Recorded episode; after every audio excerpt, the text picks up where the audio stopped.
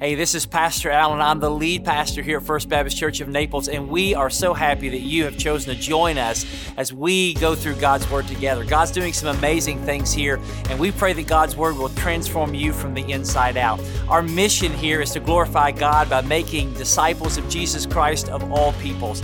And our hope is, is that you are being a disciple that makes disciples. Now, if you don't have a church home, we would love for you to join us either in person or continuing online as we go into God's Word together every week. But if you are uh, a member of another church, we don't want this to be in any way, shape, form, or fashion a substitute uh, for you being connected to your local body. So our prayer is is that God uses His Word to change you and to change others. So we pray that God will use you and this message for His glory. Have a great day. Take your copy of God's Word and turn to Genesis chapter 2. Uh, Genesis chapter 2, and we're going to begin in verse 18. If this is your first time worshiping with us, we're so grateful to have you here. In the chair back in front of you is a little connection card, and you can fill out whatever information you want to share and turn that in one of our connection boxes, uh, which is also our offering box, or go to the next steps area out in the commons, which is to your left, and we have a gift for you. Uh, before this service started, uh, I got news from Pastor Kevin. We have a new brother in Christ, Tyler, uh, gave his life to Christ just a few moments ago. So let's praise God for that. Amen. And we're so excited. We're so excited for what God is doing in that man's life, and I know that he's excited as well. All right, Genesis chapter 2, we're going to begin in verse 18. Let's stand as we read God's word for a 17 hour sermon. I am jet lag, and so, well, I'm just kidding. It'll only be three hours. All right, verse 18. The Holy Spirit says through Moses, Then the Lord God said, It's not good that man should be alone. I will make him a helper fit for him. So out of the ground, the Lord God formed every beast of the field and every bird of the heavens and brought them to the man to see what he would call them. And whatever the man uh, called every living creature, that was its name. And the Lord gave, and the man gave names to the livestock and to the birds of the heavens and to the beasts of the field. Uh, but for Adam, there was not found a helper fit for him. So the Lord God caused a deep sleep to fall upon the man, and while he slept, took one of his ribs and closed up its place with flesh. And the rib that the Lord God had taken from the man, he made into woman and brought her to the man. That's why men love eating ribs. We love ribs. I love my prime rib. Her name is April. Then the man said, This at last is bone of my bones and flesh of my flesh. She shall be called woman because she was taken out of man. Therefore, a man shall leave his father and his mother and hold fast to his wife, and they shall become one flesh. And the man and his wife were both naked and were not ashamed. You may be seated. Those of you that are married in the room, um, I want to ask you a question. How many of you think that marriage is really easy? Only those who love putting puzzles together would say, yes, as we learned last weekend, Pastor Andy tell, told us that the Wells family uh, loves to put puzzles together. Uh, but I just want you to imagine that you have a, a giant 15,000 piece jigsaw puzzle in a cardboard box. And then I want you to imagine a married couple is locked up in a small room together, and the only way they can get out is they have to put the puzzle together. But here's the kicker they have to put it together without the top of the box.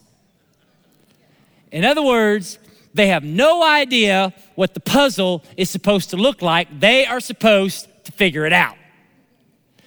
More than likely, someone in that room is going to die. Puzzles are hard enough on their own, even with a box top that tells you what they're supposed to look like. But without knowing the design of the puzzle, it is nearly impossible to put together.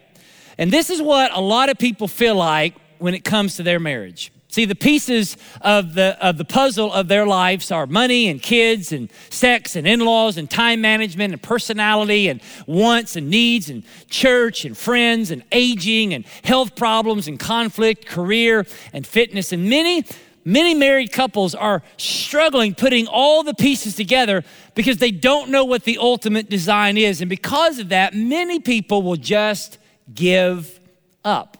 And this isn't just people outside the church, but even people inside the church. Statistics tell us that there is no real difference between people that are Christians and people that are non Christians when it comes to the divorce rate. And so the question is Does God have a design for marriage? And if so, what is it? And the answer is absolutely yes. And as we are going through Genesis 1, 2, 3, and 4, we're seeing here that Genesis gives us God's design. And so Genesis is a book of beginnings, and everything that is has a beginning, and that beginning is rooted in the beginner, who is God. And He, as we've learned, is our creator. Uh, he is the divine designer of everything, and He has a design that's perfect. And if we follow His design for our lives, we, it leads to blessings and to flourishing. And if we deviate from God's design, which is called sin, it leads to dysfunction and brokenness. And so the reason why marriages are broken is because we're broken And the reason why we're broken is because we decide to go our way rather than God's way. And yet, what I want you to learn is that the secret to being happily ever after isn't focusing on your marriage, isn't even focusing on yourself. The secret to being happily ever after is focusing on God. Francis Chan, who writes his book, You and Me Forever, he says that after 20 years of pastoral ministry, I have concluded that most marriage problems aren't really marriage problems, they're God problems and they can be traced back to people having a poor relationship with God. And so, if you're struggling in your marriage, it may be because you're struggling in your relationship with God, and it may be because you don't understand what God has designed for your marriage. And so, what we're going to learn this morning is this is that God designed marriage to be a lifelong committed relationship between one man and one woman, which points us to his love for us. So, whether you are married in this room for a long time, newly married, maybe you're engaged, maybe you're single, single for this season, or maybe you're single for a reason, this message is for you because all marriages point us to the love of Jesus. And so let's just kind of unpack this thought here of what marriage is. And so, what is marriage? It is a covenant. Marriage is a covenant. Verse 24, therefore, a man shall leave his father and his mother and hold fast to his wife. What you learn in verses 18 through 24 is that marriage is God's idea from the very beginning. Marriage is not some sort of cultural invention. Uh, it is not some sort of patriarchal institution that is meant to subjugate women. Uh, what we see in Scripture is that it is ultimately God's plan for human flourishing. God in the creation mandate, as Pastor Andy talked about last week, is to be fruitful and to multiply. And it takes two to tango. And so God creates ways for that. He creates marriage to fulfill the creation mandate. And so what we see is the steps towards marriage. And what we see in Adam and Eve is we see a guy grows up, he gets a job, he worships God, he takes care of himself. Then he pursues a noble woman in a noble way. He marries a woman and they become one flesh. And so the Bible's kind of steps is first comes love, then comes marriage, then comes the baby carriage. Now, the world kind of has an opposite view. The world's view is hook up, shack up, and then break up. But God has a different view. A man leaves his father and mother. That is, they move out of the house. Okay, they put up the PlayStation and they go and they leave mom and dad, right? And then they hold fast. That word hold fast and can be translated to be glued to, um, but even more so, it means to make a vow, to be united in a covenant. And so a covenant, uh, that's kind of a, a churchy word, uh, but it's, it's more than a contract. But, but what it is, it's, it's public vows of faithfulness. And so it is a set of promises between two people or groups of people that bind them together. And so a marriage covenant is a set of promises that a husband and a wife make to each other in front of others and before God. And this marriage covenant is a spiritual transaction. And so it's not a casual relationship that can easily be discarded. It is a relationship that has the power uh, to really set the course of your life and set the course of your future. And so it is a covenant. Marriage is a covenant. And so at the marriage ceremony, maybe you've been to a marriage, hopefully you showed up to your marriage ceremony. Uh, if you've been to a wedding, uh, in the marriage ceremony, it's less about uh, the present state of your feelings. It's more about the promises that you make to love and be faithful to each other in the future. And so love and romantic feelings can get you into a marriage. So I don't know if you saw the great theological movie, The Princess Bride. But there's that moment uh, where you have the preacher getting up there and he says, marriage. Love is the reason for marriage. All right, so love will get you into marriage, but it's the promises you make to each other that will ultimately keep you in your marriage. And so the vows that you make are promises, are appointments you make in the future. So at your wedding, uh, you make vows, and those promises you make to each other. And you promise to love, you promise to honor, you promise to cherish, you promise to serve one another in good times or bad, riches or poverty, to be true and loyal to each other till death do you part, all of which is in the future. And so you really don't need a vow to stick to someone in good times. When things are good, you don't feel like running. But what you need in the bad times is you need a covenant because the covenant is the glue that will bind you together. And so the, the marriage relationship is not a casual relationship, it's not a sticky note relationship. It is not even a consumer relationship. A covenant is not a consumer relationship because in a consumer relationship, the relationship lasts as long as it's beneficial to you. And so that means that you will stay connected as long as the other person is meeting your own particular needs at a cost that's acceptable to you. And so, in a consumer relationship, you really don't have any obligation to stay in that relationship if you don't want to. In a consumer relationship, the individual's needs take precedence and are more important than the relationship. And so it really is, it's about what I want and what I need. And, and we, we live in a day of consumerism. We live in a day of rampant consumerism. And, and many of you kind of know what I'm talking about. I mean, think about this the places that maybe you've ate at at a restaurant. You know, over the years, are places that I used to eat at all the time. And, and normally I find a place that I like and I eat there a lot and, until, you know, something changes. And so there, there was a particular place in Sanford it's called Chianti's. And, I, and, I, and I love the place. And, and, and I, I, love the food there. I love the, the people there, the service there. I knew the owner. And, and, and, and everything was great until they switched from Coke to Pepsi.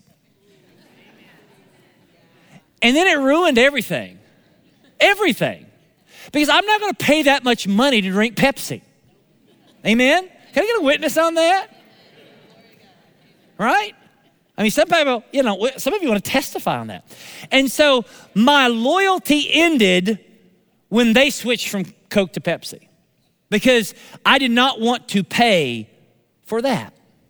And so we have that kind of type of thing. Now, I kind of say that being funny, but but people kind of do that with a lot of things in life. They'll, they'll, they'll buy certain products until that, that, that product doesn't necessarily fit what you want at the, at the cost that you think is acceptable. People even will try to transfer that to the church, and, and I'll be a part of the church as long as the church does what I want it to do when I want it to do it. But if they ever change anything, I'm out. That's a consumer relationship. But here's the interesting thing marriage is a covenant relationship, and church membership is a covenant relationship. And in a covenant relationship, especially a marriage relationship, the good of the relationship takes precedence over the immediate needs of the individual. So, in other words, in a covenant relationship, my responsibility in that relationship is to sacrifice my wants and my needs for what is best for the relationship. So if, uh, if, you know, I've had married couples come to me and they say, Pastor, you know, we need some advice on this. We need some advice on that. My husband recently got a job or my wife recently got a job. And this job is going to really require a lot of, a lot of time. And, and, and it really doesn't make a lot of sense, uh, you know, for, for him to turn it down other than the fact that I will never see, we'll never see each other. And we think, you know, she's got concerns that, that if he takes this job, then it's really going to hurt the marriage. And so the answer is, well, you shouldn't take the job if it's going to hurt the marriage. Sometimes you'll, you'll, you'll hear people say, you know, I feel like that I need to move here, but, but you know what? If moving is going to hurt our relationship, then maybe you shouldn't move. Or, or maybe if buying this or, or, or doing that is going to hurt our relationship, you shouldn't do it because in a covenant relationship, you, it's not about me, it's about us. It's about us.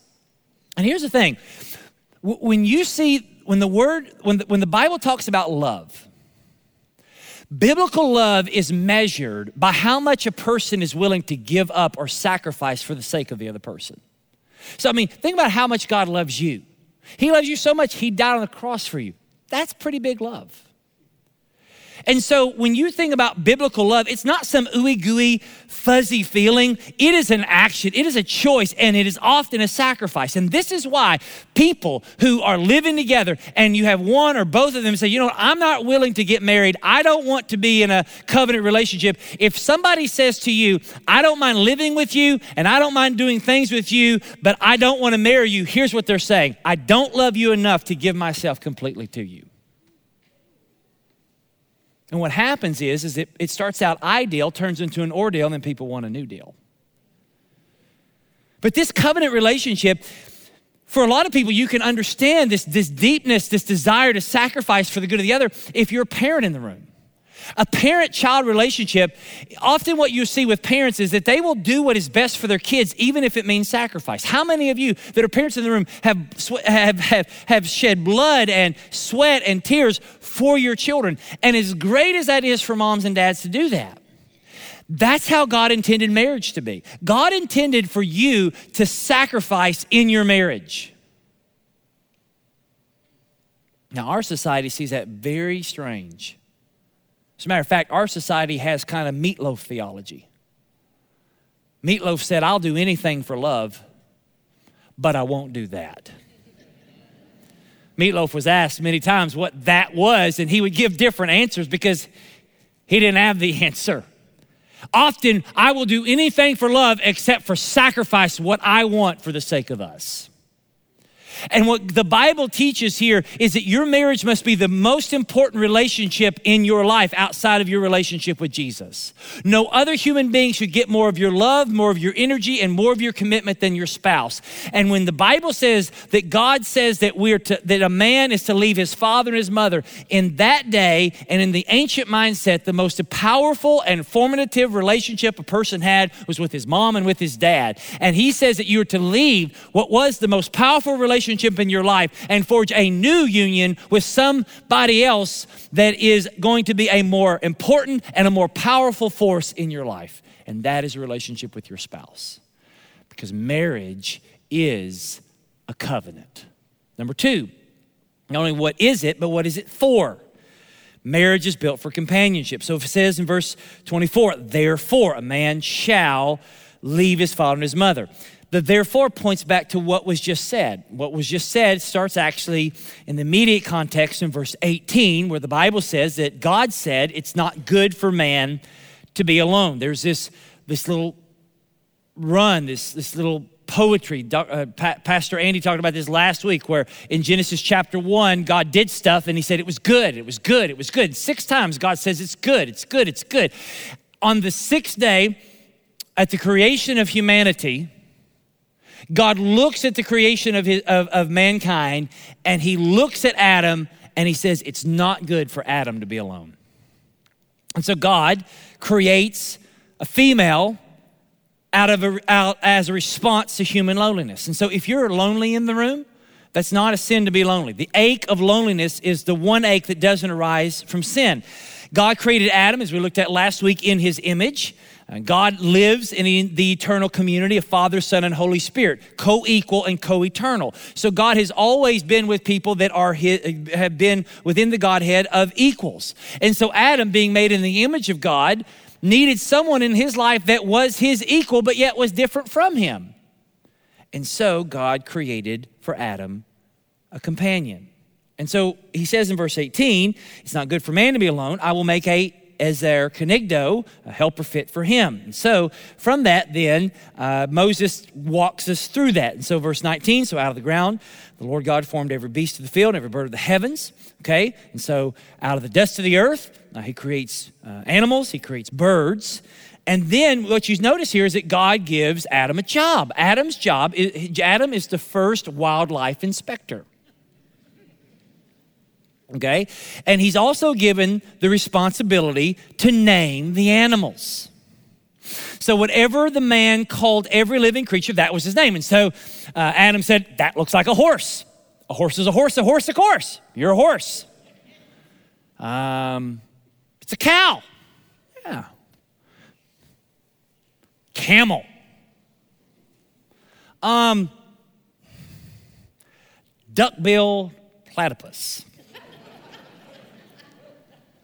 And so God brings these animals to Adam, one after the other. And so the man names all the livestock, verse 20, and the birds of the heaven, and every beast of the field. But for Adam, there was not found an Ezer Kenegdo, a helper fit. He notices as he's naming the animals that every one of them has someone like them, but unlike them. And so here, God works in Adam's life and God sees what's going on. And so, verse 21 the Lord God caused a deep sleep, divine anesthesia knocks him slick out. Some of you say, Pastor, this happens to me every Sunday. Blaming God. He says, Lord, I've.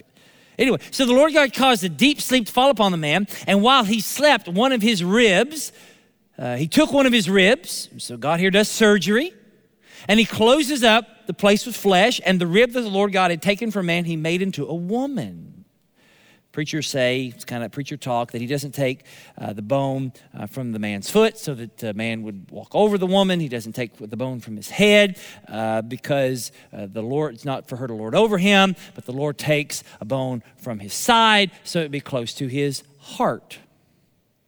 Not surely why that's what God did, but it sounds awful good. But he takes this rib. And so Adam here's naming animals donkey, goat, lion. Whoa, man. and then you have this first love song. It was a hit, number one hit in the world. Verse 23, this at last is bone of my bones, Q May At last, my love has come along.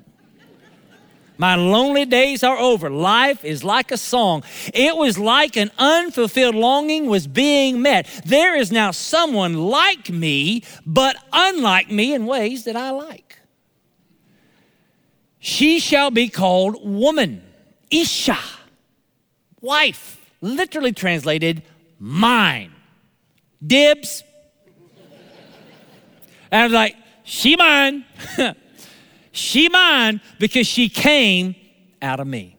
It's the same language that's found in the Songs of Solomon. Song of Solomon 2, verse 16 uh, says, My beloved is mine and I am his. It's not a bad possessiveness, it's not controlling. It is mine in the sense that this is someone that I cherish, someone I desire, someone that I love, my person of all the people in the world. You are my person.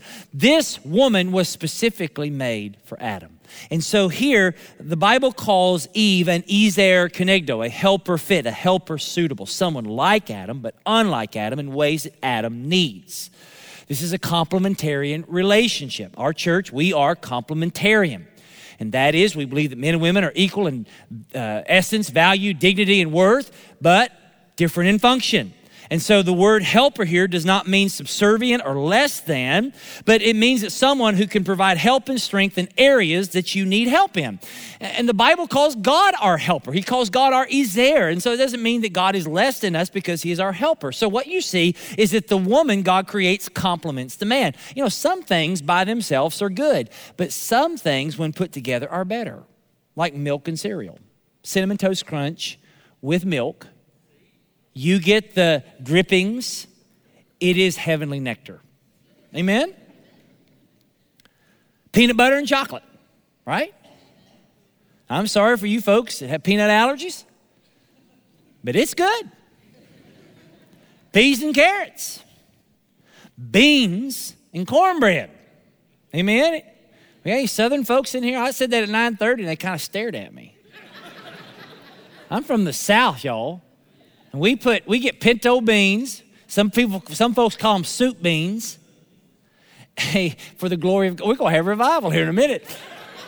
and then you get cornbread. Some of you younger folks, you have no idea what I'm talking about, but it's like, it's good. And you put the cornbread in the soup beans and it soaks up all the juice, and brother, it's on. Amen? Anybody want to testify on that one? Amen? Woo, glory. Amen. And then there is chicken nuggets and Chick fil A sauce. Amen.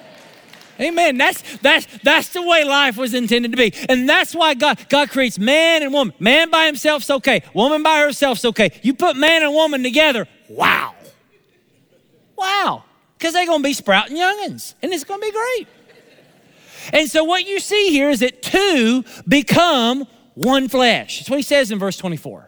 The math of marriage is one plus one equals one. And so the relationship between a husband and wife is unlike any other earthly relationship. And outside of your relationship with Jesus, your relationship with your spouse should be the primary relationship, even more than parent and child. And so this one flesh relationship means that when you get married, you are a single entity. Now, in marriage, Uh, your lives are intertwined in such a way that everything literally becomes one. Your future families become one. Your future happiness and successes become one. Your bank accounts, your emotional lives, your sexual lives, literally where you become one physically. And so marriage is friendship with real benefits. Uh, Jonathan Haidt uh, writes in his book, The Happiness Hypothesis, he talks about two different types of love. One, he talks about as passionate love, and the other type of love he calls companionate love. Passionate love, which is our world is obsessed with, um, is wildly emotional, with elation and also pain, anxiety and relief, altruism and jealousy coexist. It's like a drug. It increases the serotonin in your brain and it gives you a high, but it wears off in time. It's kind of the tender love. But companionate love is love that grows over time. It's mutual affection uh, felt by two people whose lives are deeply intertwined, and it grows stronger over time as the partners apply caregiving, trust, and attachment, and it endures and lasts a lifestyle, lifetime. And so, passionate love and companion love. Our world is obsessed with passionate love. Again, it's that hook up and then breakup love. Companion love is different. Passionate love is like a flame. For the first few months, it starts out like a fever, hotter than a pepper sprout. But then it quickly goes out as it came in. Companionate love is like a vine that grows together. It slowly intertwines and it produces an unbreakable wall. It's slow and steady and strong. And that's why in the Old Testament, the word for marriage partner can also be translated friend. See, your spouse must be your best friend. And if someone of another gender becomes a better friend to you than your spouse, you are going to be in trouble. Your spouse must be the one that you confide in. Your spouse must be the one that you trust the most. Your spouse must be the one person who walks in when everyone else walks out. See, God created marriage to provide an intimate relationship. And what you see, the ache of the, the ache of the world today is people are longing for intimacy. That's what the longing is for intimacy. And the problem with things like pornography is pornography can maybe give you one thing, but it cannot give you intimacy. Pornography can give you a quick fix, but it cannot give you a real relationship. And, and in pornography, the person may be exposed outwardly, but nothing on the inside is exposed. And what we're longing for is not just what's on the outside, it's really what's on the inside because the ache of every human in the world is intimacy. And the way to define intimacy is this into me you see. To be fully known, fully loved, without rejection. That's what we're longing for. And so when marriage is about that, when it's about friendship, you're not just looking for someone who's physically attractive. You're not just looking for someone who's financially well off. You're looking for someone who is your equal, who can be your friend. And what you're looking for is not a fling, you're looking for a friend. That's why, for successful relationships, for, for relationships to be successful, the first connection must be a spiritual connection. There's a little graph I want to show you. It's called the marriage pyramid. And in this marriage pyramid, uh, this is something that, in my uh, uh, in my seminary classes and, and something that I use when I do premarital counseling. Hopefully, you, you see it there on the screen. There is, is that you. It's kind of like. Have you ever thought of the? You ever seen the food pyramid? In the food pyramid, kind of the, the thing at the bottom is the most important, and the thing at the top, which is the smallest, is the least important. So, like you have fruits and vegetables are very important, and then you have like mayonnaise and lard and Skittles are at the top. Okay. And now in our world, in, the world, they invert this. And so in, in, our world, the most important thing is physical, then relational, and then spiritual. Just if it happens, it happens. But what you're going to find is that the roots of your problems in marriage are always going to find spiritual roots. And so if you're if you're not having physical intimacy, it's often because you're a jerk and you're a jerk because there's some sort of spiritual issue there. And at the core of you, the reason why you're a jerk is that there may be some sort of idol in your life, some sort of anger in your life, some sort of issue in your life. And so as you think about it, every issue, almost every issue in your marriage is going to have some sort of spiritual roots. And that's why it's imperative that you should never date or marry someone who's not a Christian. You say, well, Pastor, he's hot. Well, so is hell.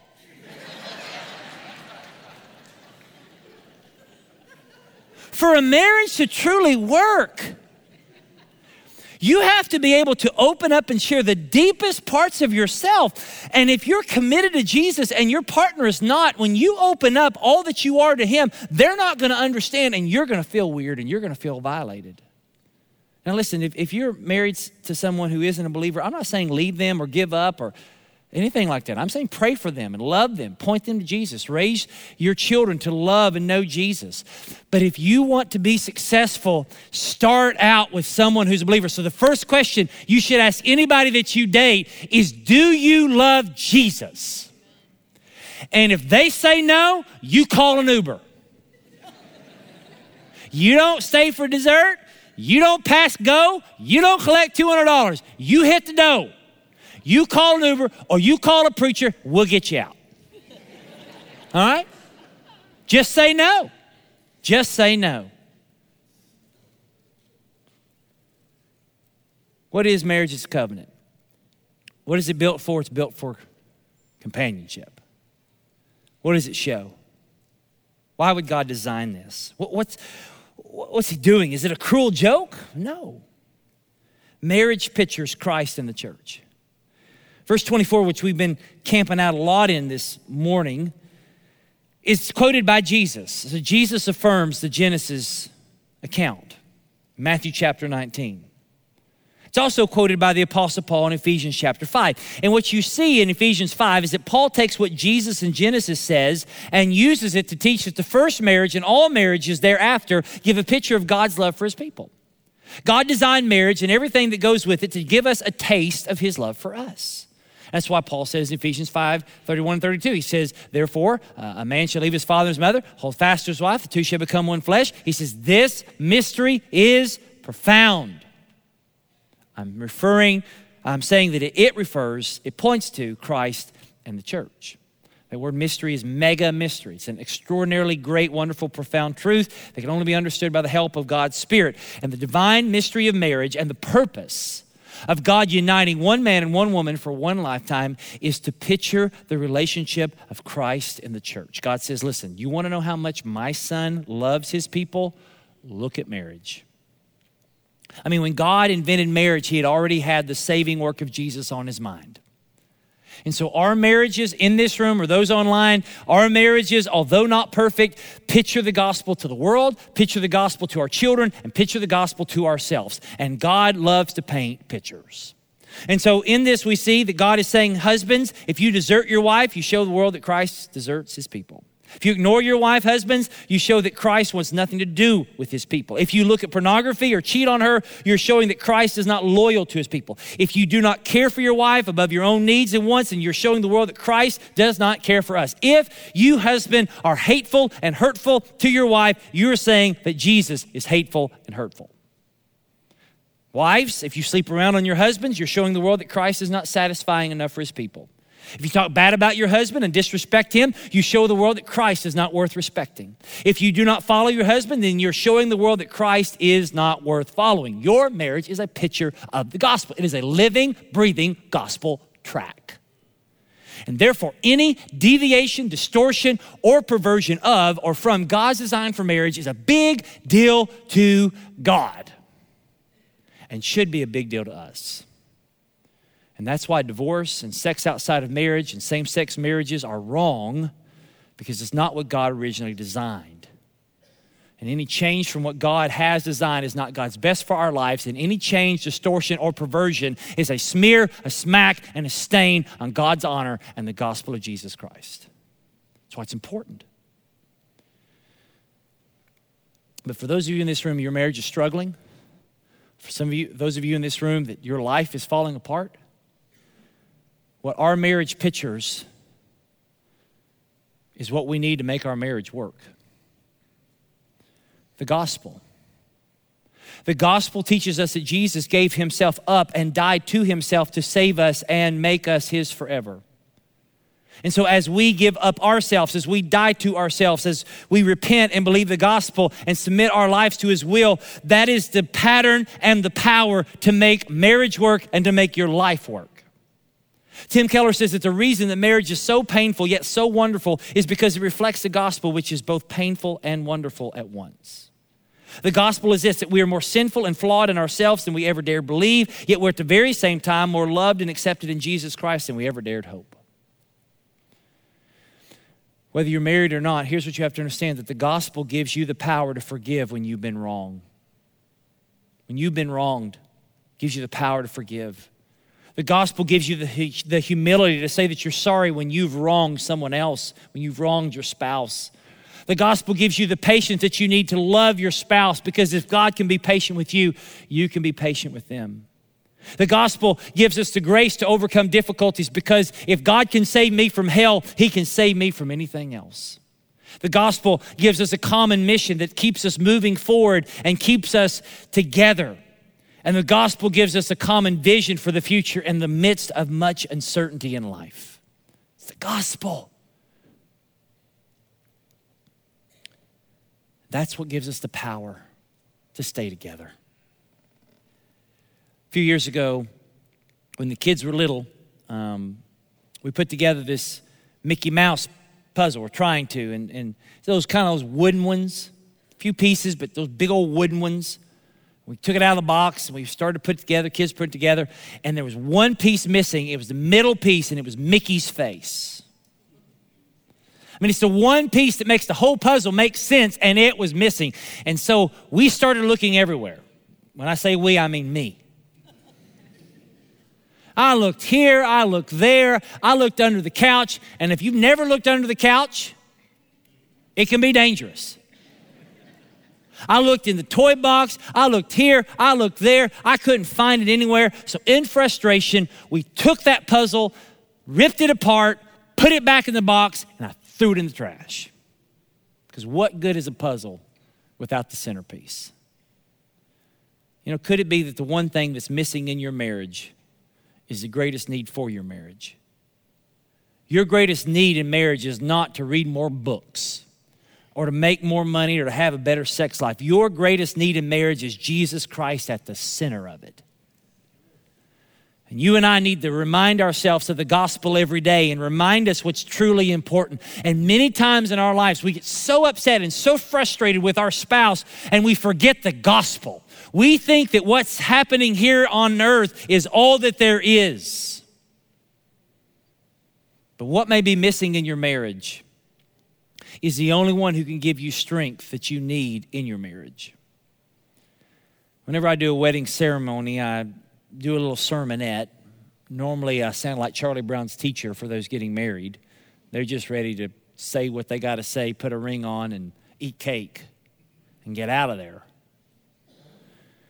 And so I normally say this. And so, since, you know, if I've ever, I think it's good for you to hear as well. Here's what I say I say, God's design for marriage is not to make us happy, but to make us holy. Our marriages point us to the fact that we desperately need a Savior. We do not have the resources or the ability to love our spouses the way that Jesus Christ loves us. But if you want to stay together and love one another, then Christ must be at the center of your life. He must be the glue that holds you together. As you both grow more like Him, you will both grow closer together. April and I have been married almost 14 years.